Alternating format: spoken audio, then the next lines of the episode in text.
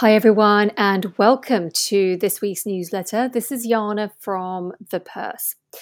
In this week's newsletter, we focus on the current economic uncertainty and what this means for the price of Bitcoin. The crypto market is usually uncorrelated to financial markets. So, what is going on? Investors are selling their technology stocks and Bitcoin. You can review the news in brief so you stay on top of global financial, economic, and investing trends. And do watch out for our interview with Heather McGregor, CBE, aka Mrs. Moneypenny, on the Purse podcast tomorrow.